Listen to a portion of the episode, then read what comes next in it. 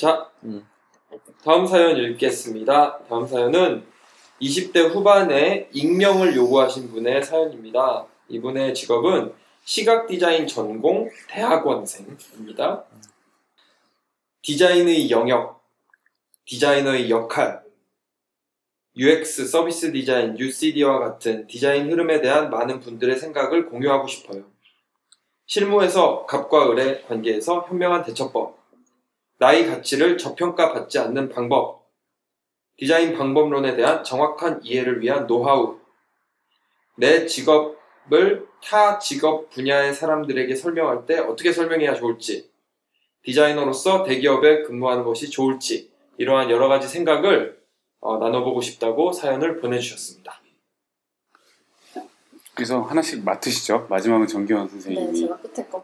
내 직업 분야를 타 분야에게 설명할 때 어떻게 설명하면 좋을지 그 분야의 표현으로 설명하면 가장 좋습니다. 아, 음. 맞아요. 네. 음, 그 분야, 그러니까 내가 어떤 오, 어떤 딴 뭐, 아까 언어처럼.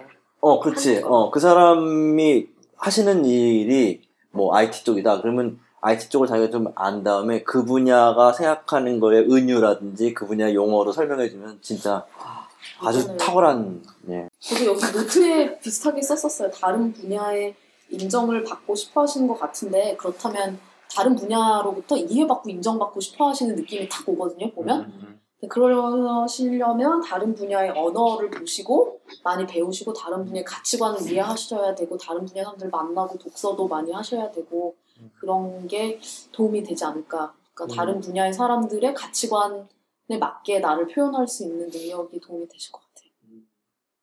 저는 나의 가치를 저평가받지 않는 방법을 좀 얘기하고 싶은데요. 이거는 좀 일반론적인 얘기가 될 수도 있어요. 꼭 디자인이 아니라. 근데 항상 사람들이 잘 하지 못하는 것 중에 하나가 나를 저쪽에 맞추려고 하는 게 항상 좀 문제가 되는 경우가 많아요. 그러니까 예를 들어서 취직을 할 때도 내가 이런 사람인데 이 회사는 나를 원하나? 이 회사에 내가 맞나? 이 개념이 아니라 저 회사가 어떤 사람을 원하지? 나 그런 사람인 것처럼 보여야지? 할 때 문제가 되거든요. 근데 디자인도 항상 마찬가지인 것 같아요. 뭔가 뭐 클라이언트랑 일을 하든 아니면 협업자랑 일을 할 때 내 디자인, 내 생각은 이러한데 당신은 어떻게 생각하세요가 아니라 항상 먼저 생각하는 건 저 돈 주는 사람인데 저 사람이 뭘 원하지? 내가 거기에 음. 맞춰야지? 이렇게 생각하기 시작하면은 항상 저평가 당할 뿐만 아니라 내 능력을 온전히 평가받을 만큼 펼쳐 보이지도 못하는 것 같아요. 그래서 네. 항상 물론 내가 내 세상을 완고하게 세우고 난 바꾸지 않겠다 이러면 곤란하죠. 언제든지 이제 그 커뮤니케이션을 통해서 발전시킬 수 있고 바꿀 수 있는 건 괜찮은데 접근 자체를 내가 맞춰서 숙이고 들어가는 게 아니라 나는 이런데 어떻게 생각하세요라고 하는 접근이 굉장히 좀 필요한 것 같아요. 그리고 이 부분에는 사실 그 가치가 있다라는 전제도 필요할 것 같아요. 그러니까 내가 그 자기 자기의 확신이랑 타인도 인정할 수 있는 확신은 다르기 때문에 자기가 가치가 있다라는 전제 그리고 내가 인식한 가치를 저 사람에게 동일한 그 밀도로 설명할 수 있는 그 부분까지 확실히 돼야지 될 것 같고 이건 자연스럽게 앞쪽 그 갑과 을의 관계에 대한 부분이라고 연결이 좀 될 것 같아요. 그러니까 갑과 을이라는 것에 대해서 그 돈의 흐름이 능력의 흐름이랑 동일하지는 않거든요. 그러니까 돈을 그 사람에게 그 재화를 받는 건 그만큼의 전문적인 내용에 대한 아웃풋을 준다라는 것에 대한 트레이드지 저 사람이 돈을 주기 때문에 저 사람이 얘기하는 대로 해야 된다라는 부분이 아닌데 우리나라에는 이제 그런 그러니까 이게 양쪽 다의 문제인데 서로 그런 관계들이 형성되다 보니까 질에 어, 낮춰서 들어가는 경우도 있고 질에 그런 대우를 받으려고 하는 사람도 있- 있는 것 같아요. 저는 오히려 그 정당하게 전문적인 부분을 적극적으로 어필할 수 있는 음. 당당함이 더 필요하다고 생각해요. 을 입장에서는. 그리고 갑 입장에서는 이게 돈의 흐름은 내가 그 돈과 저 사람의 능력을 바꾸는 거지 이 돈으로 저 사람의 능력을 사는 건 아니라고 생각하거든요. 네. 그러니까 그 부분에 대한 걸 명확하게 해야 된다고 생각해요. 그리고 또 하나는 이 갑과 을의 관계라는 건 사실 인간 관계에서의 센스도 좀 발휘되는 것 같아요. 어, 그 맞아요. 음. 좀 음. 그러니까 이론적으로 설명하기 힘든 그런 부분도 분명히 어. 있어요. 그러니까 뭐 같이 일하다 보면 갑과 을이지만 어차피 같이 일하는 거니까 음, 음. 호감이 가는 사람하고 더 잘하게 되고 음. 내가 같이 얘기하기가 즐거운 사람이랑 같이 음. 이렇게 일하게 되고 이런 것도 있고 음. 저는 이제 맞아요. 미국에서의 경험이 한국에서랑 많이 다르다고 차이점이 느껴졌던 것 중에 하나가 정규 선생님 너무 잘 아시겠지만 어디 인터뷰하러 가잖아요 면접 보러 가잖아요 학교 직장 면접한단 말이에요 거기서는 일단 마인드가 너는 어떤 놈이지 우리가 너를 선택하겠어 이게 아니라 자 우리 학교 어떤 것 같아 네 생각에는 네가 와서 보니까 우리랑 얘기해 보니까 어떤 것 같아 넌 우리가 좋아 이것까지 포함이 돼 있어요 음. 우리가 너를 선택한다도 있지만 너도 우리를 선택할래? 라는 것도 그 면접에 있는 거예요, 사실은. 그러니까 물론 뭐 우리나라 문화가 그렇게 바뀌거나 뭐 이렇게 해야 된다는 얘기는 아니지만 자기 가치를 그런 식으로 가지고 가는 것도 괜찮은 것 같아요. 기본적으로 그 자기가 가치를 갖지 않으면은 클라이언트가 생기지가 않죠. 그래서 자기를 가, 자기 가치에 대한 자, 자부심과 자존감은 반드시 있어야 된다고 생각을 해요. 그런 게 없어도 클라이언트가 생기죠. 영업으로. 영업으로 하면 생기는데 영업가 어 낮은 네. 어쨌든 그것도 일종의 영업도 어떻게 보면 자기 가치니까 어떤 자기가 네. 어떤 그런 게 있지 않으면은 클라이언트가 안 생기니까 근데 이제 진짜 디자이너답게 어떤 가치를 인정받고 가까울의 관계로 간다 그러면은 우선 아까 지금 얘기하신 거에서 굉장히 좀 민감한 문제 중에 하나가 디자이너의 노동이 과연 어떻게 평가돼야 되냐가 굉장히 좀 민감한 문제이긴 해요. 근데 그게 딱 잡, 잡혀진 문제가 아니고 좀 논란이 될 문제이기도 한데 어쨌든 기본적으로 헤게모니라고 그랬죠. 두 가지를 가지고 있어야 되는데 헤게모니가 하나는 무력하고 설득력이거든요. 무력은 진짜 내가 디자인을 잘한다는 거죠. 아, 쟤 진짜 디자인 잘해. 이거 무력이에요. 이건 반드시 있어야 되고요. 그 다음에 그 얘가 가지고 왔는데 그거에 대한 설득력도 있어야 돼요. 이게 왜 안 좋아요? 이거는 설득력이 아니에요. 그 사람을 설득할 수 있는 설득. 논리력이 갖춰져야 돼. 그러니까 이 헤게모니 무력과 설득력을 가지고 있어야지 그 사람이 나의 가치를 인정해 주는 거지. 그냥 둘 중에 하나. 설득력만 가지고 무력이 없으면 인정 안, 돼- 안 됩니다. 그리고 또 무력만 있고 설득력이 없으면 또 인정 안 돼요. 왜 저 사람이 설득력을 가지고 끌고 가려고 하거든요. 결국 이 싸움이 계속 가까울의 싸움이 이루어지는데 아까 얘기했듯이 돈을 내는 사람이 저쪽이란 말이에요. 그럼 저쪽의 경우에서 돈을 내니까 어쩔 수 없이 디자이너는 끌려갈 수밖에 없어요. 왜냐하면 내가 돈을 내는 게 아니기 때문에. 그래서 이게 굉장히 어떻게 보면 가까울 관계로 결국은 다시 되돌아가가지고 내가 가지고 있는 것이 저, 저쪽한테 그냥 밀려나갈 가능성이 큰데 결국 디자이너가 자기 가치를 평가받기 위해서는 두 가지밖에 없습니다. 진짜 디자인을 잘해가지고 또 디자인 아는 것도 많고 이래가지고 이 저 사람을 어떻게 할 수가 없는 상태로 자기를 이렇게 끌어올리려는 노력을 끊임없이 해야 되는 방법밖에 없는 거예요. 내가 하- 가져 내가 가지고 있는 가치를 잘 알고 개발하고 음. 그걸 남한테 잘 설득할 수 있기 위해서 남의 언어나 가치관도 습득을 하시고 그래야지 그러니까 설득하기 더 쉬우니까. 오늘 뭐 이 새벽을 달리는 디자인에서 이전 선생님이 정보 그래픽에 대해서 얘기했는데 나의 영향을 많이 받는 거야. 돈 받았어. 아, 음. 아니 근데 아, 내용이 진짜 좋다니까. 근데 그 거기에서 무슨 얘기를 하냐면은 정보 그래픽 디자인 되게 공감했어요. 정보 그래픽 디자이너는요 어떤 정보가 나한테 올지 몰라요. 저는 맞아요. 신문사에서 일하잖아요. 음. 저는 어떤 정보가 나한테 올지 몰라요. 그래서 저는 정치부, 경제부, 사회부, 문화부 다 대응해야 돼요. 맞아요. 예. 그래서 저는 온 영역에 대한 모든 지식을 습득해야 한다고 저는 생각해요. 전 그래서 공부를 이렇게 하는 거예요. 물론 디자인의 본질을 알고 싶고 여러 가지 나름 저 나름대로의 개인적 목적도 있지만 제 업이 그래요. 그러면 이제 문화부에서 와가지고 뭐 얘기를 할 때 난 그들의 언어로 그들 꼭대기에서 놀아야 되는 거예요. 제, 제, 제가 그래야지 제 가치를 인정받는다고 생각해요. 그럴 수는 없겠죠. 그렇지만 그럴 정도로 내가 저 사람이 뭐 누구의 막 경제 막 와가지고 경제학자 막, 막 얘기하면 나는 뭐 경제학자 같이 얘기하면서 아 그래요? 난 이런 관점 뭐 봤는데 뭐 이런 식으로 얘기하고 정치 분야에서 얘기하면 어 국가라는 이런 거 아니에요? 정치는 이런 거 아니에요? 이러고 제가 막 도리어 막 이렇게 얘기하는 거죠. 그 다음에 이제 저는 최종 단계로 그 사람은 글을 쓰고 저는 그걸 정보를 취합해가지고 시각화시키는 거죠. 그러니까 이 아이디어 논의 단계에서 내가 그들과 놀아나려면은 진짜 디자이너는요 확장성이 엄청난다고 생각하거든요. 근데 그게 이제 자기 가치를 높이는 방법이라고 생각하는 거죠. 저는 최근에 거기에 대해서 반대되는 생각을 한 적이 있었어요. 어떤 경험이 있었냐면 예전에 홍 디자인에서 일을 할 때 한번 삼성의 어, 그 경쟁 PT에 들어간 적이 있었어요. 홍 디자인 파트에서 간 적이 있었죠. 저는 그냥 따라갔어요. 뭐 이렇게 뭐 프로젝터 스크린 세우는 거 도와주고 갔었지, 기억해서. 그 가서. 이제 저는 옆에서 가서 이렇게 조수로서 이렇게 듣고 있었는데, 우리 이제 대표로 가신 분이 우리 디자인 시안은 이렇고 우린 이런 식으로 이제 보여줘야겠다 설명을 딱 끝나고 난 다음에 어떤 뭐 한 부장이나 차장이나 이런 좀 되는 사람인 것 같아요. 딱 force가 그 정도 force예요. 명찰처럼 이렇게 막 흐트러진 넥타이와 막 되게 열심히 일하는 것 같은 피로와 이런 거 쌓여있는 분이 다 이러더니 아니 근데 다 좋은데 당신네 회사는 우리 회사의 경쟁 상대 이러 이러 이러한 회사가 지금 어떠어떠한 상황에 있고 우리의 영업 분기 실적은 어떻고 거기에 성장 이건 어떻고 어떻고 온갖 나는 기억도 할 수 없는 경제학 용어를 막 들이대고 자기네 마케팅 자료를 막 들이대면서 한 1분 동안 그 얘기를 하다가 이런 거를 지금 다 파악하고 우리 얘기를 일을 하겠다는 걸딱 그런 거예요. 그때 우리 대표로 갔던 사람이 얼었어요.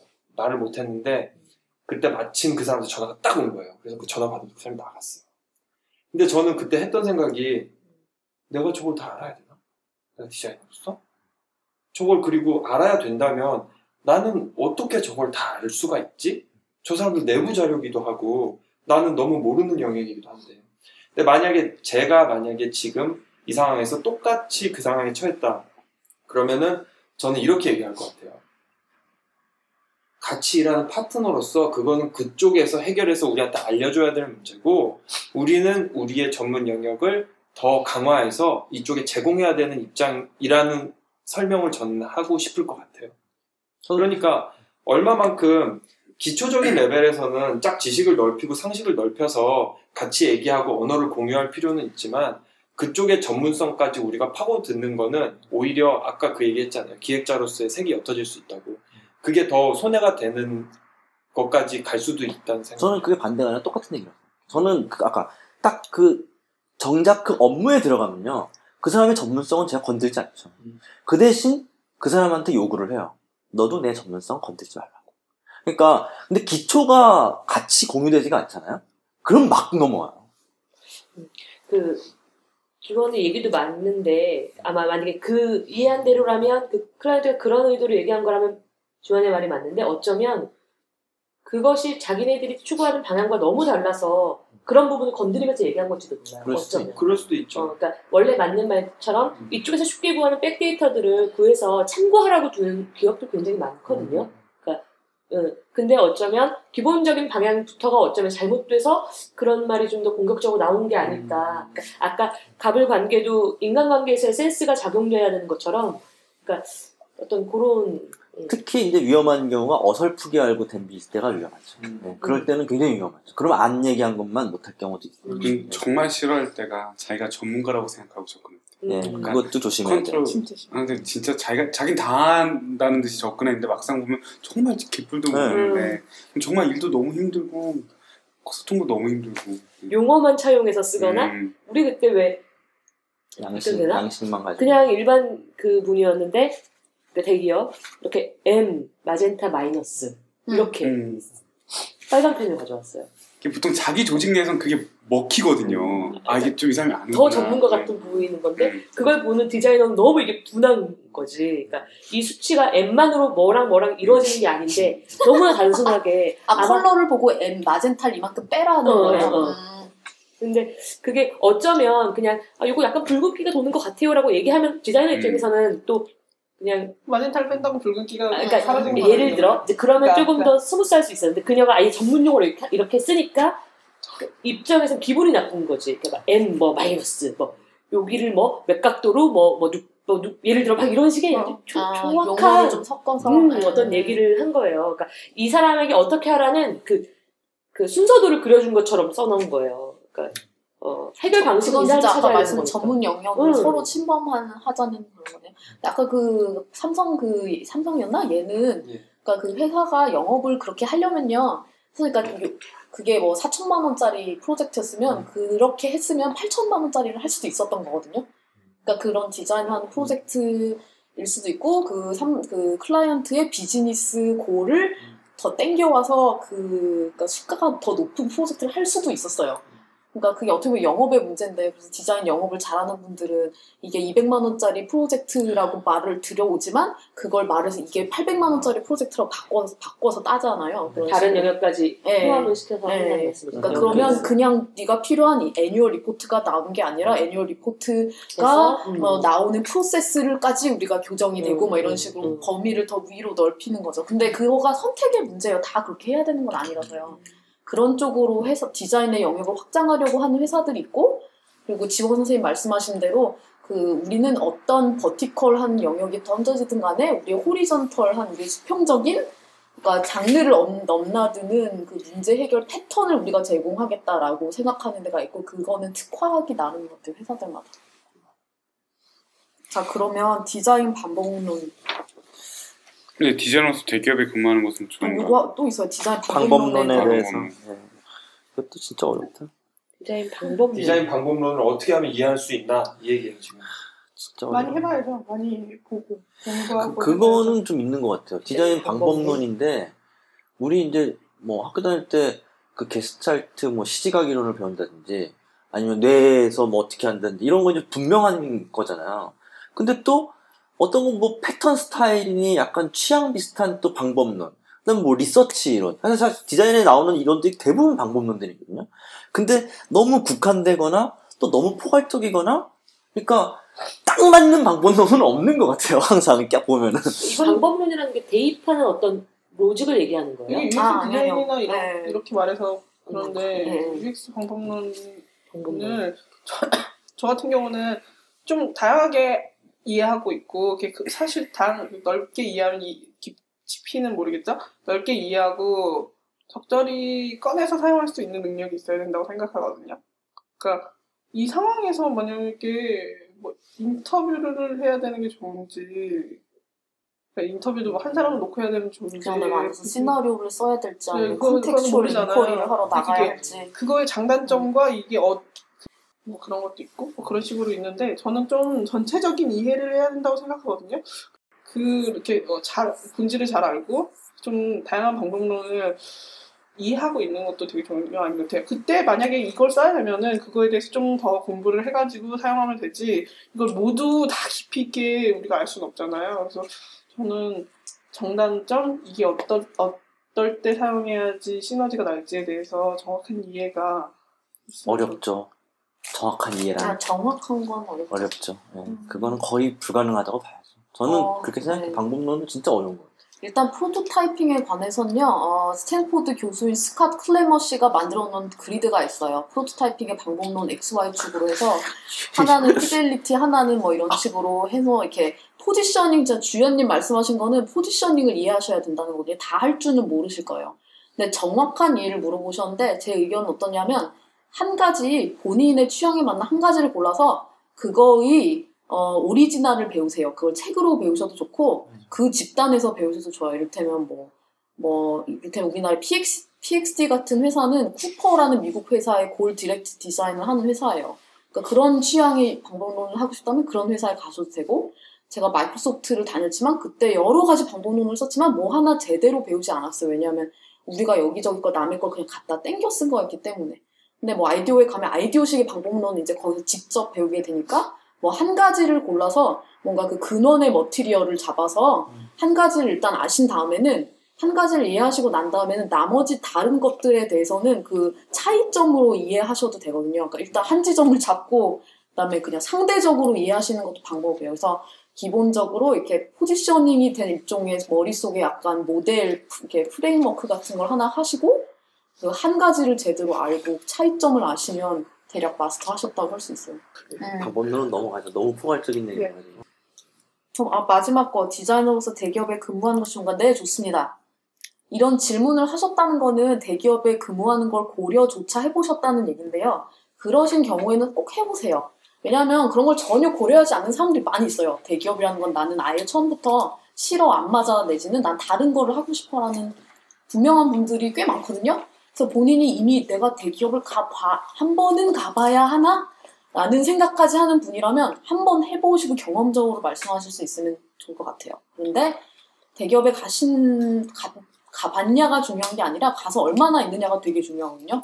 이게 나이랑 앞으로의 재정, 가족 상황 이런 거랑 엄청나게 다 물려 있거든요. 그래서 대기업의 뭐 삼성에 1년 반 다닌 분이랑 16년 다닌 분은 아주 다른 인생을 살은 거라서 일단 가보세요. 이 정, 요 정도로까지 궁금하시다면 가볼만 합니다. 네.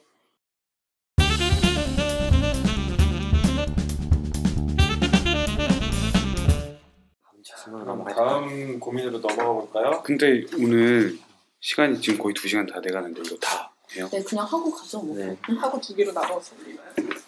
보통 두 개로 나눠서 올려요. 네. 이번엔 3개 정도 될 것 같은데요. 김유래 씨. 네, 30대 초반에 익명을 요구하신 UI 디자이너시고요. 저는 디자인 분야에서 일을 하게 된 지 10년 차가 되어가는 디자이너입니다. 처음 제가 일을 하게 되었을 때는 웹 디자인으로 시작하여 편집 디자인과 그래픽 디자인을 두루 겸하면서 디자인 활동 범위를 확장 변화시켜 왔고 현재는 그래픽 디자인 부분에서 UI 디자이너로 6년째 일을 하고 있습니다. 문제는 현 회사에서 3D 공부를 하기 원하고 있, 있다는 건데요. 어, 그래서 3개월간 학원도 다니고 여기저기 카페나 블로그를 통해 도움도 받고 있습니다. 2D에서 3D로 나아가는 것이 정말 제게 필요할까라는 의문점이 들기 시작했습니다.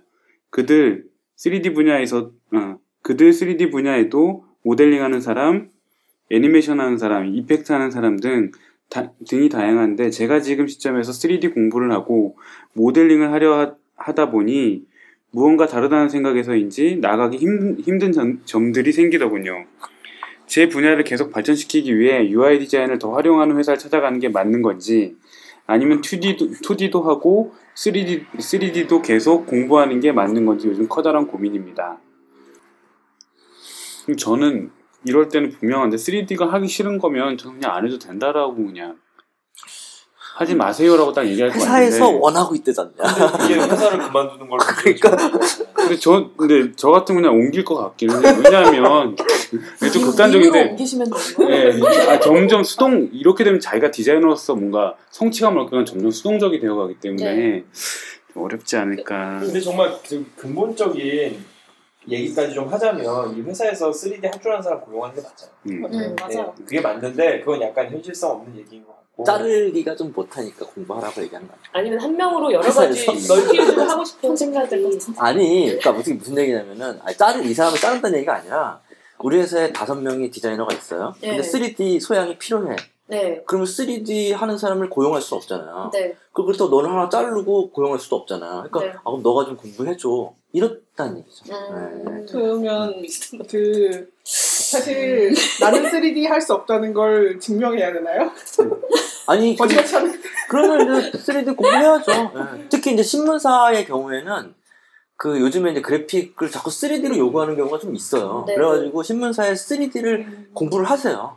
근데 아, 저같이 안 하는 사람도 있고 하는 사람도 있고 그래요. 사실 저는 UI 디자이너로 3D 어떤 3D를 뭐 말하는 건지 모르겠습니다. 버튼을 이렇게 3D. 근데 여기 보면 모델링하는 사람, 애니메이션 하는 사람, 아, 이펙트 하는 사람 이거까지 얘기 나온 거 보니까 되게 전문적인. 진짜 전문적인 네, 전문적인 3D죠. 3D 를 3D 원하는 것 공부하면 다. 해요 이거 세 개. UI에서 그렇게까지 많이 필요한가? 그, 야, 이제 이분은 이제 보통 UI로 가시는 분들이 그 전반적으로 시각 공부 다 하신 이렇게 한 사람들이 약간 UI도 갔다가 또 웹 디자인도 하시다가 또 이렇게 그래픽 디자인도 하시다 이렇게 왔다 갔다 하니까 지금 말씀하시는 것처럼 전문적으로 UI 하시는 것 같지는 않아요. 보니까. 근데 저는 이제 좀 본질적으로 그렇게 생각을 해요. 뭐냐면은 이게 디지털 어떤 기술로 우리가 디자인을 하는 시대가 왔잖아요. 그러려면은 이제 이 디지털 기술 시대에 요구하는 소양이 보통 이제 한 세 가지 정도로 나눠지는데 하나는 지적 소양이거든요. 그 다음에 기술력이 있어야 돼요. 그 다음에 표현력이 있어야 되거든요. 감각이 있어야 되고, 그 다음에 지식이 있어야 되고, 표현력, 그 기술력이 있어요. 이 셋 중에 하나는 있어야지 그래도 이 디지털로 이렇게 디자인을 하는 게, 왜냐면 다 툴이 디지털이니까 어쩔 수 없는 상황인데, 만약에 자기가 다니는 회사에서 3D를 요구를 하고, 그러면은 뭐 하는 게 좀 나쁘다고 생각은 안 해요. 꼭 자기가 고집스럽게 뭐, 아, 난 정말 하기 싫어 이러면 회사를 때려치면서까지 그만할 수는 있겠지만, 뭐 그럴 게 꼭 아니라면은, 아, 그냥 억지로라도 이렇게 좀 하는 게 넌 도움이 되지 않을까? 지금 이분이 근데 뭐 공부를 해서 나쁠 건 없고 능력을 갖춰서 음, 음. 나쁠 건 없는데 이분이 고민하시는 부분은 3D 분야를 들여다 보니 음. 굉장히 다양하고 이거 이렇게 단편적으로 할 수 없는 것이고 그리고 뭐 모르겠어요 자기 적성에 이렇게 좀 안 맞는 부분도 분명히 있다고 저는 생각을 하는데 전 너무 어렵게 생각하지 말고 회사에서 원하는 딱 그 부분만 만. 음. 능력을 익혀서 그거를 해줄 수 있게 하면은 어떨까 그런 생각을 해요 좀 현실적으로 그거를 3D 마스터가 돼야겠다는 생각 혹은 아예 하지 말아야겠다는 생각 말고 약간 중간 지점에서 음. 아 요 정도 원하니까 나는 요 영역을 요만큼 공부해야겠다 요 정도는 괜찮지 그러니까. 않을까 좀 생각을 해요 한 3년 정도 하더라고요. 근데 간단한 거는 3, 4개월이면 하더라고요. 근데 솔직히 여기서 말하는 모델링, 애니메이션, 이펙트 이런 거는 누구한테 공부하라고 해서 되는 문제가 아니잖아요. 그런 건 진짜로 이거를 회사에서 원한다면 사람을 뽑으라고 해야 맞는 것 같아요. 아니 근데 이거 그냥 툴인데 이게 아, 근데 이게 그, 그 뭐또 그렇게 어려운 3D에서 소양은 레이어를 입혀서 뭐 텍스처 입히는 것 같은 경우에도 그냥 혼자서 공부하는 한계가 있더라고요. 노하우나 이렇게 굉장히 어 그래서 카페나 이런 음. 걸로 굉장히 여기서 말하는 것처럼 이렇게 자기들끼리 모임도 갖고 이렇게 공부들을 하시더라고. 근데 이게 한 번에 탁 늘어나진 않는데 간단한 툴 기능 나누는 다, 다루는 거 아까 지금 이전 선생님 어떻게 얘기했지만 여기서 원하는 게 얼만큼인지 모르겠지만 그거는 금방들 하더라고. 근데 이제 전문적으로 정말 막 여기서 요구하고 그러면은 이제 그때 되면 뭐 자기 적성에 안 맞으면 안 할 수도 있는 거고. 그거보다는 만약에 그런 거면 그런 상황을 회사에 얘기를 해야죠 해야죠. 아, 또. 이거는 이렇게 단기간에 되는 게 아니고 그러려면 나를 해외 연수를 보내라 식으로 제안을 해야죠. 학원을 보내달라고. 멋있다, 멋있다. 2D와 3D 사이의 간극은 없나요? 네. 프로그래밍 아니 프로그램 다루는 게 아니 달라가지고. 이렇게 생각하면 돼 나 2D의 마스터인데 3D 하나도 못해 그리고 그 서로 느- 서로의 어떤 시각적인 부분에서 느끼는 패티시가 달라요. 패티시가 다른데 자기만의 간단하죠. 의견이라고 간단하죠. 스펙트럼이 달라요. 어, 근데 아, 내가 아는 디자이너가 실제로 그 친구는 2D 그래픽 디자이너인데 그 회사에서 제품을 양산하기 시작한 거예요. 근데 이 친구가 이제 계속 그 뭐랄까 패키지 아니면 그런 것만 디자인을 하다가 그 제품을 만들어 보고 싶은 거예요. 그래서 여기는 이제 회사의 요구와 이 친구의 니즈가 결합해서 3D를 공부하기 시작한 음, 음. 건데 이 친구는 자기 니즈가 있었음에도 불구하고 그 세계가 너무 광활하니까 주춤한 거죠. 음, 음. 그래서 거기서 왜냐하면 게임도 초보까지는 되게 재밌는데 경쟁이 심해지면 그때 재미가 없어지는 네, 것 네. 같은. 힘들어요. 딱 음. 그리고 게임 회사에서 3D 하는 사람들 중에서 그런 분들도 계시대요. 머리카락 만드시는 분들은 음. 아, 들어와서 그렇지. 그 퇴사할 때까지 머리만 캐릭터 네네. 머리만 만든다고 하시더라고요. 근데 그런 거 보면 진짜 세분화돼 있어가지고. 아마 이, 치, 이 분은 지금 어느 영역, 그러니까 어, 범, 뭐, 농도의 문제가 아니라 결국 새로운 세계를 들어가는 거라고 네네. 인식이 지금 되고 있는 것 같아요. 네네네. 그러니까 이걸로 가서 계속 가는 게 맞을지 아니면 원래 내가 했던 것을 차라리 음, 더 깊게 하는 게 좋을지. 저는 이, 그런 문제가 있을 때 그냥 저의 방식이 맞다고 생- 그 항상 옳다고 생각하진 않지만 그냥 내가 최우선으로 두는 가치가 무엇인가 해서 그 가치에 더 부합하는 쪽을 선택하는 게 맞는 것 같아요. 그 새로운 것을 배우는 게 두렵다라는 게. 더 음. 우선의 가치라면 퇴사를 해야 되는 거 아닌가요? 네. 네. 아, 여기 경영하는 분이 있었으면 당연히 할 얘기가 안 나오겠는데 기회비용의 얘기가 안 나오고 있어요. 그러니까 이걸 하면 3년은 해야 된다고 쳤을 때 그걸 할 시간에 이걸 다른 걸 할 수 있는데 3D를 배워서 더 잘 내가 나한테 더 잘 될 것이냐 내가 더 행복할 것이냐 그런 걸 생각해 보셔야 되는데 그러려면 나한테 중요한 가치가 뭐냐를 이제 네. 생각을 해보셔야 되는 거죠. 그래서 그 저는 그냥 일반론적으로 말하면 UI를 파시는 게 좋겠다는 생각이 그냥 들긴 해요. 그냥 그냥 봤을 때 제 반응은 그렇습니다. UI로 6년이나 일하셨다네. 그리고 편집 디자인도 네. 많이 하셨고 음. 음, 그리고 계기가 만약에 스스로의 어떤 목적이었으면 모르겠는데 맨 처음 계기가 또 회사에서 공부하기를 요구했던 부분이 있었기 때문에 아마 계속 그런 푸시되는 느낌들이 좀 있어서 저도 UI, UX를 더 하시는 게 아 근데 저는 자꾸. 감정적으로 얘기가 흐르는 게 30대 초면 가능성이 결혼해서 애가 있을 가능성이 있어요. 그러면은 회사를 그만둔다는 건 그렇게 쉬운 일이 아니에요.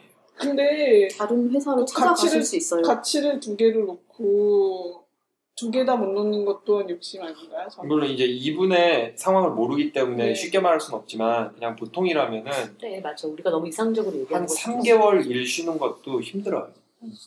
기저귀를 사야 돼. 저는 자살 생각까지 했어요.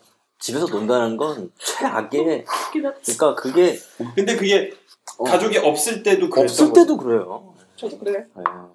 이거는 정말 일을 안 한다는 건 자기가 사회적? 사회적 존재감. 난 저는 그래서 진짜? 뭐 하도 그 사회 초년병 때 너무 힘든 생활을 해가지고 실제로 난 그 노동에 너무 힘든 기사나 이런 걸 보면요. 막 눈물이 막 글썽인다니까? 왜냐면 내가 너무 힘들었기 때문에.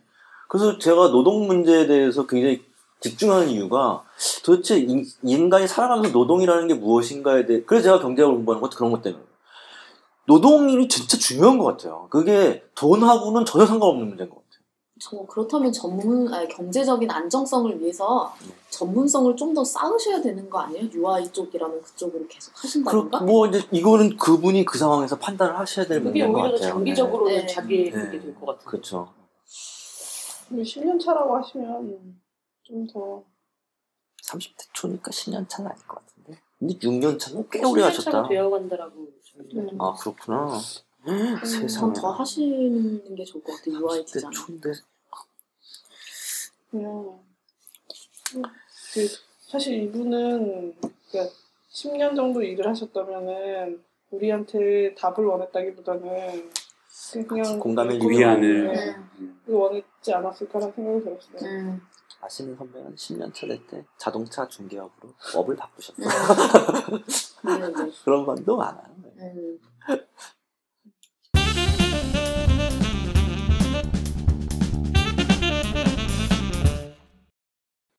10번으로 가시죠. 네, 10번으로 넘어가죠 그럼. 아 이게 이제 대박. 텍스트 양이 제일 긴 성장 발음이 가장 좋으신 기원 발음 제일 좋죠? 읽어주시겠습니다. 산업 디자인을 공부하시는 20대 후반에 익명의 고민어가 보내주셨어요. 안녕하세요. 저는 올해 취업 준비를 할 4학년 디자인 전공 학생입니다. 제 고민은 역시 왜 다들 옷을 입으시지? 제 고민은 역시 진로에 관한 것입니다.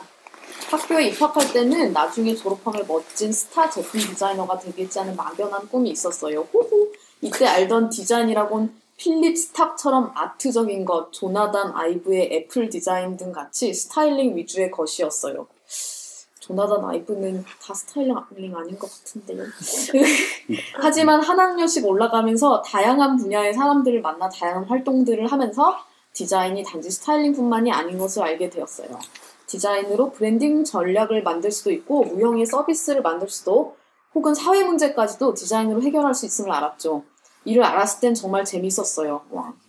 단지 디자인 스튜디오에서 짱 박혀 나온 아이디어가 나올 때까지 머리를 쥐어짜고 스케치를 잘 그리고 렌더링을 잘 하고 이럴 필요만은 없겠다 하는 생각이 들더라고요. 아, 좋습니다. 이때 제 성향이 스타일링 위주의 치우친 디자인 혹은 제품 디자인이라는 분야 안에서 전문적으로 제품 디자인만 하고 싶어 하는 건 아니라는 걸 알았죠. 저는 디자인의 분야가 뭐든 간에 결과물의 형태가 뭐든 간에 그 접근 방법이나 본질은 같다고 생각하거든요. 그래서 저는 디자인 프로세스에서 리서치, insight 도출, concept making 단계, 단계에서 디자인의 매력을 느낍니다. 그렇다면 저 제품 전공 디, 아, 디자인 전공으로서 스타일링에는 관심이 전혀 없나 하고 생각하실 수도 있습니다. 하지만 아닙니다. 제가 저렇게 시- 생각하기 이전에 디자인의 전제 조건은 예뻐야 한다는 것이니까요. 특히 졸전을 하면서 스타일링 작업을 정말 많이 했는데 해보고 느낀 점은 역시 디자이너가 이런 스타일링에 대한 감각이나 스킬은 기본이구나 하고 느꼈지요. 그리고 기본을 게을리하면 안 되겠구나 하고 생각했습니다. 문제는 이제 지금 시점입니다. 이제 졸업 후 미래를 고민하고 결정해야 할 시점이 왔습니다. 모두들 제품 디자인이면 제품 디자인, UX면 UX, 마케팅이면 마케팅. 이런 식으로 디자인의 특정 분야를 선택해서 준비를 하는 모습이었습니다. 하지만 제 성향은 앞, 앞서 밝혔듯이 디자인의 범주를 크게 보기 때문에 디자인의 분야를 일일이 따지지 않거든요. 디자인 싱킹을 실천하고 프로세스만 잘 밟으면 제품 디자인이든 마케팅 컨셉이든 모두 해낼 수 있다고 생각해요. 제 포트폴리오를 보면 제품만 있지 않고 서비스, 마케팅, 컨셉 등 다양한 형태의 작품이 있거든요. 그래서 이런 제 성향과 부합한 회사를 조사했는데 웬걸 정말 보이질 않네요. 대기업부터 스튜디오까지 다 조사를 했는데 소위 디자인 컨설팅 업체는 정말 많아요. 하지만 문제는 디자인 컨설팅을 하더라도 암묵적으로 어, 각 회사가 전문적으로 하는 분야가 다 있더라고요. 그리고 그 분야 출신의 사람을 원하는 경향이 강하더라고요. 저는 제품 디자인 출신이니까 제품 디자인 컨설팅 회사를 권유받기도 했지만 너무 제품 디자인만 하는 곳은 저랑 안 맞아요. 정말 다양한 장르의 일을 하는 디자인 컨설팅 일을 하고 싶은데 현실에선 그런 곳이 보이지를 않네요. 설사 있더라도 지원할 때 특정 부서를 정해서 들어가는 게 대부분이잖아요. 너무 고민이네요. 제가 너무 이것저것 다 하려고 하는 걸까요? 아니면 한 가지에 집중을 꼭 해야 할까요? 아니면 정말 확실한 건 제가 하고 싶은 건 디자인이지 제품 디자인이 아니거든요. 제가 방향 설정을 한 게 문제가 있는 걸까요? 저 같은 고민을 하는 사람을 만나기 힘들어서 꼭 디자인 고민 상담소에서 같이 이야기해 보았으면 좋겠습니다. 네, 4분 지났습니다. 그냥 이건 글을 그냥 올려도 되겠다. 음. 그이 긴 내용을 좀 압축해서 보자면 이게 어떻게 어떻게 좀 압축이 될 수 있을까요? 그러니까 디- 처음에는 디자인을 스타일링으로 이해해서 그것을 이제 익히다가 어느 순간 아 그게 다는 아니다. 어, 내용이 있고 문화가 있고 콘텍스트가 있다라는 거를 알게 됐는데 그 후에 이제 실질적인 고민이 이제 졸업하는데 진로를 그래서 이제 단지 스타일링을 하는 디자인이 아니라 기획을 하고 정말 계획을 하는 그런 디자인을 하고 싶- 하는 곳에 들어가고 싶다. 그런데 찾아보니까 없다. 고민이다. 이게 지금 뼈대로 볼 수 있을까요? 네. 네. 전 한 문장으로 줄였어요. 그런 회사를 만드시면 돼요. 오. 저도 비슷한 솔루션을 제기는 전 창업이라고 적어놨어요. 오. 창업하시다. 오, 더 짧은데? 아니 저도 비차순 경진대회? 지명직계 적지 않았던 아, 다 한자 읽어보고 뭐가 있어? 창업이라고. 다 읽어보고 창업이라고. 저도 아니 저도 그래서 회사를 만들었었거든요. 졸업하고 딱히 날 받아주는 데도 없고 내가 그렇게 진짜 매력을 느껴서 있는 회사도 없고 해서 그냥 음. 창업. 똑같네. 어 진짜 두- 두 분이 비슷하신 거야? 음. 이렇게? 퓨전. 이러, 이렇게 해야 되나? 이렇게? 이렇게? 아, 잠깐, 근데 아까 잊어버렸는데 나이대가 20대 후반. 오케이. 그러면은 뭐. 졸업 음, 준비하고 음. 있다고 하시는데 어. 그런 여러 가지가 디자인을 포괄적으로 보는 분들이 필요한 것은 너무나도 많은데요. 지금 막 대학 졸업하시고 포괄적인 거를 하겠다는 분을 쓸 곳은 별로 없어요. 음, 맞아요. 지금 지금의 경력을 가지신 상태에서 컨셉과 포괄적인 걸 하고 싶다고 하는 그런 스펙의 분을 원하는 데는 거의 없어요. 왜냐하면 어 아까 그 다른 질문 제가 설명할 때도 처음에 디자이너들이 일을 시작할 때 처음에 테스트하는 과정이 있다고 했잖아요. 왜냐하면 디자이너를 고용하는 분들 입장에서는 다 리스크를 가지고 있잖아요. 이, 이 들어오신 분이 어떻게 하실 것인가. 그런 가치 있는 거를 다 해결을 다 맡길 수는 없고 처음에는 요렇게 해달라고 하면 할 줄은 아시는가? 그거 테스트하는 데만 몇 달이 걸린단 말이죠. 그러고까 뭐를 해야 될지 아예 그 방향 설정까지 할 수 있으려면 최소한 1, 2년은 신뢰를 보여주셔야지 그게 가능한 게 당연해요. 그래서 뭐 사람들이 T자형 인재, T자형 인재 얘기 많이 하잖아요. 근데 지금 어 지금 학부나 대학원 졸업하시고 사회에 들어오신다면 지금 T자에서 수직에 수직선을 막 키우기 시작하셔야 되는 때거, 때라고 저는 생각해요. 그래서 수직선을 지금 키우실 때고 나중에 나이 드시면 수직만 하고 싶어도 하기 힘들어요. 어, 더 다양한 거를 사- 사회에서 요구하고 또 포괄적인 걸 요구하기 때문에 지금은 일단은 한, 한 가지라도 본인께서 잘 하시는 걸 봐야 다른 사람들이 더 넓은 광의의 문제 해결을 맡길 수가 있고 컨셉 도출을 맡길 수가 있고 경영을 맡길 수 있고 사업을 맡길 수가 있거든요. 그러니까 일단은 한 가지 일을 배우시는 게 저는 좋다고 생각해요. 그래서 그런 회사 그렇지만 지금 회사 선택을 하실 때 가려서 선택하셔야 된다고 생각해요. 그래서 지금 보셨을 때 이렇게 와서 꼬라박아라라는 회사에 들어가시지 마시고요. 몇 가지 기준으로 보세요. 제가 일단 몇 가지 말씀드릴게요. 하나는 회사에서 나오는 결과물 프로젝트를 봤을 때 이 결과물이 전 이 결과물이 개별 이 멤버들 사람들 이 작업을 한 사람들의 개별의 합보다 결과물이 큰가 작은가를 보세요. 그래서 별로인 회사들은 똑똑한 사람들 모아놓고 그지 같은 게 나와요. 그런 회사에 가면 배우는 게 없어요. 그래서 그런 데 가지 마시고 두 번째는 시니어가 주니어보다 일을 더 열심히 하는 데 가세요. 그래야지 배우는 게 많이 있어요. 그리고 세 번째는 자기 명함 타이틀을 자기 맘대로 박을 수 있는 회사를 가세요. 그러니까 오지랖이 사람이 넓어지는 사람을 원하는 회사가 있어요. 그러니까 직원이 주니어라도 그 사람의 capacity가 능력이 커지기를 원하는 회사가 있고 확장하는 사람을 원하는 회사가 있고 그걸 싫어하는 회사가 있어요. 서로 영역을 침범하지 말라고 타이틀도 박아버리고 그렇지 않은 회사를 가세요. 그런 몇 가지 이제 세 가지 기준을 드렸는데 회사 선택은 약간 신중하게 하시는 게 좋겠어요. 그런 저는 있으면 나도 가고 이. 말을 저는 이 말에 지금 동의해요. 예, 동의하고 제가 그 회사 생활을 하면서 경험했던 거를 제가 미처 인식하지 못하고 정리하지 않았던 거가 지금 정리가 된 것 같아요. 얘기 들으면서. 예, 예.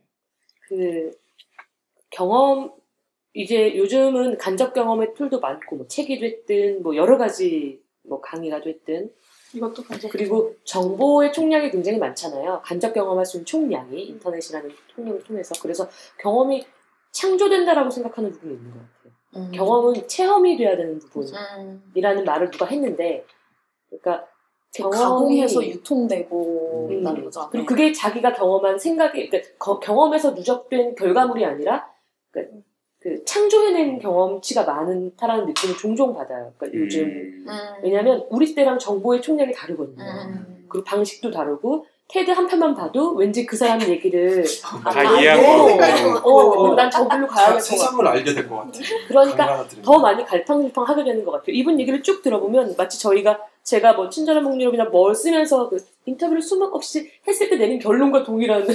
이런 거. 그러니까 이분은 그 생각을 해야 될 것 같아요. 이거는 결국 대학교 때부터 지금까지 경험의 총량에서 나온 결론이잖아요. 그러니까 이제는 그 창조되거나 이렇게 세팅되어 있는 게 아니라 필드에 나와서 한번 경험해보는 그 체험으로서의 그걸 만들되 저는 이 사고가 굉장히 의미 있다고 생각하거든요. 이 사고를 갖고 그러니까 이쪽에 한 갖고 내가 하는 경험들을 계속 얘랑 연결해 보는 거예요. 그럼 아마 다른 식의 또재 규합이 될 것 같아요. 그런 의미에서 보자면 저는 디자인 쪽 일을 한번 더 해보시는 게 조- 좋을 것 같아요. 그러니까 디자인을 하되 기획자와 협업이 좀 긴밀한 곳 있잖아요. 네네. 그러니까 그 가시화 단계에서 기획자가 네, 디자이너가 투입되는 시점 말고 어, 의사 결정의 시작부터 그 디자이너가 그 투입되는 그런 회사를 찾으셔서. 어, 거기서 디자이너의 입장으로 기획자나 그 일이 메이드되는 과정들을 이 관점으로 계속 체크하면서 보시면 굉장히 얻는 게 많을 것 같고 아마 그 삼, 그렇게 한 3년, 2년이 지나면 이제 그때 아마 창업을 하시고 싶은 생각이 들 수도 있고 어쩌면 완전하게 전복된 또 다른 생각을 가지실 수도 있다고 생각을 해요. 포니테일 크리에이티브 대표께서 한번 만나보시죠. 오세요. 표정, 표정. 음, 아, 왜냐면 보세요.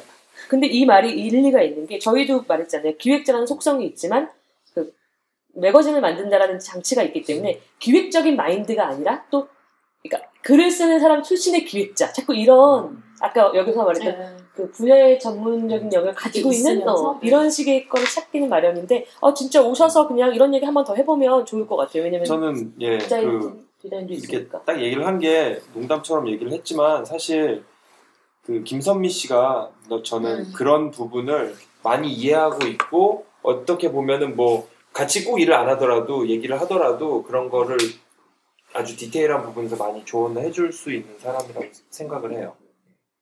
음. 연남동으로 놀러 오세요. 말 잘했지. 음. 저도 비슷, 새벽을 달리는 지 아, 비슷하게 메모했는데 제가 메모한 거는 우선 시작하세, 시작하세요. 먼저 사회적 자기 역할이 생기면 점차 파급력은 넓어집니다. 어, 비슷한 네, 얘기예요. 다 비슷한 얘기인 네. 것 같아요. 토- 약간 토정 비결 같아요. 있는 느낌. 포춘 쿠키나. 네. 근데, 근데 저는 솔직히 저도 아직 이 고민에서 자- 저는 벌써 경력 경력이라고 따지면 일하는 시간이 오래됐음에도 불구하고 그 경험의 창조에서 자유롭지 못한 것 같아요. 그러니까 체험하는 부분이 아니라 자꾸 이렇게 해서 음. 연결하는 그것을 항상 경계하고 있어요. 음. 고민 중에 하나예요. 잠깐 저 잘 이해 못했어요. 뭐를 경계하신 겁니까? 정말 참 네. 경험이 자꾸 체득되는 그것이 아니라 창조되는 형태로 저에게 다가와서 아, 내 머릿속에서 네. 계속 정반합하고 막 그런 식으로 음. 만들어내는 거죠. 그게 좋은 거 아니에요? 그러니까, 기본적으로는 어느 정도 체득해야 되는 것 같아요. 아, 그러니까 근데 그 의사결정에 도움을 주지 않을 때가 있는 것 같아요. 뭐가 우선인지 내 가치관이 뭔지 결정하고 그런 게 힘들어지는 거죠. 추측성에 대한 너무 시뮬레이션만 네. 있는 거죠 머릿속에 음, 시뮬레이션. 데이터 포인트는 막 많은데 그걸 음. 어떻게 골라야 되는지 기준은 서로 마련하지 않은 채. 근데 그런 거 없이 또 약간 본능적으로 하는 사람들 있잖아요. 딱 경험에 의해서 탁탁탁탁탁 치는 경우가 있는데 음. 저도 사업은 그런 걸 많이 그래서 느끼는 것 같아요. 초반에 그것에 대한 방법론 프레임을 만드는데 시간을 더 할애하기도 하고 왜냐면 너무나 많은 경우의 수를 음. 가지고 혼자만의 그런 그 음. 아까 방법론 얘기도 나왔지만 요즘은 기본적인 방법론이 아닌 자기만의 방법론을 만드는 사람들이 많아지는 이유도 그거에 연결성도 음. 좀 있는 것 같아요. 어, 지금 아주 좋은 예가 생각났어요. 자동차 게임을 아무리 많이 했다고 해서 실제 자동차에 몰았을 때 잘 몰진 않잖아요. 의외로 변수도 많고 그런 게 아닐까. 자동차 게임 사람들이 그래요? 많이 해서 운전 쉽게 배운다고 되게 네, 죄송해요. 근데 그거 제가 잘못 있어. 이해했어요. 그 원래 이제 그런 건 되지 않나요? 뭐 요리 책을 아무리 많이 봐도 어, 음. 요리를 잘할 수는 없죠. 세티 씨도 보기만 하면 뭐 하는 거랑은 다르겠죠. 야동을 많이 봤다고 해서 봤다고 해서 뭐요? 어, 얘기해 보세요. 얘기해 보세요. 많이 보면 뭐가 달라지죠? 근데 그 약간 과학적으로 봤을 때 사람이 판단을 하고 선택을 하는 거는 대부분 내가 이성적으로 판단해서 요목조목 따져서 선택했다고 생각하는데 아, 실제로는 감성이 앞서고 네. 이성은 설명을 할 뿐이라고 이미 그렇게 말을 하거든. 그러니까 내가 어떤 거를 선택했다고 하면은 이미 나는 그걸 선택할 수밖에 없었던 거기 때문에 그거에 대한 스트레스를 받을 필요는 없다라고들 하더라고. 근데 되게 음. 재미, 이것도 과학적인 얘기인데 되게 재밌는 건 인간이 실제로 경험으로만 취득할 수 있는 지식은 2%밖에 안 되는데요. 전체 지식에서. 음. 어느 정도 수준이냐면 이렇게 내 손을 손등을 딱 찔렀을 때 여기가 아파. 이거 정도만 경험으로 분명히 체득한 지식이라는 거죠. 대부분은 미디어로 접하고 얘기로 듣고 하는 것들이 거의 대부분을 차지한다라고 하더라고요. 이게 사유하는 시간에 할애를 얼마나 하느냐의 그 차이인 것 같아요. 그러니까 음. 그런 경험치가 많은 건 외부 경험치가 많은 건 잘만 활용하면 자기게 되기 쉬운데 사유하는 시간에 할애가 전혀 없는 상태에서 그런 것만 인풋으로 들어올 때 문제인 음. 것 제대로 같은데 자기한테 체화가 돼야지. 음, 체화가 되는 좀, 좀 다른 표현을 하면은, 비슷한 표현인데, 실제로 2%라는 수치가 있는데, 뭐냐면은, 인간은 한, 한 번에 하나밖에 사고를 못 해요. 나머지 모든 98%는 자동 응답이에요. 음. 지금 선미가 막 손짓을 한다든지, 내가 어떤 행동을 한다는 음. 거는, 내가 의식해서 뭘 해야 되겠다고 하는 게 아니라, 다 자동 응답 시스템이야. 딱 나는 한 가지만 머릿속에 생각해. 그게 2%라고. 형 지금 자고 있는 거 아니야 혹시? 아니, 그러니까 나한테 지금 감각이 오감으로 쫙 들어오잖아요. 근데 그 모든 감각에서 내가 어떤 행동을 취하고 하는 거에 의식하고 행동하는 건 2%라고 하더라고요. 실제 아. 거기서 그렇게 나오더라고요. 그리고 나머지 98%는 자동응답 시스템. 아니 그러니까 얼마나 사람들 사이에 소통에 오류가 생기기 쉽냐면 그 2%씩을 가지고 얘기하는 똑같은 거니까. 시간을 어. 교류하는 거라 왜 한신을 전혀 다르게 해석하는 그 구성원들. 얘기가 너무 많잖아요. 네. 그런 거 생각하면 참 인간은 그래서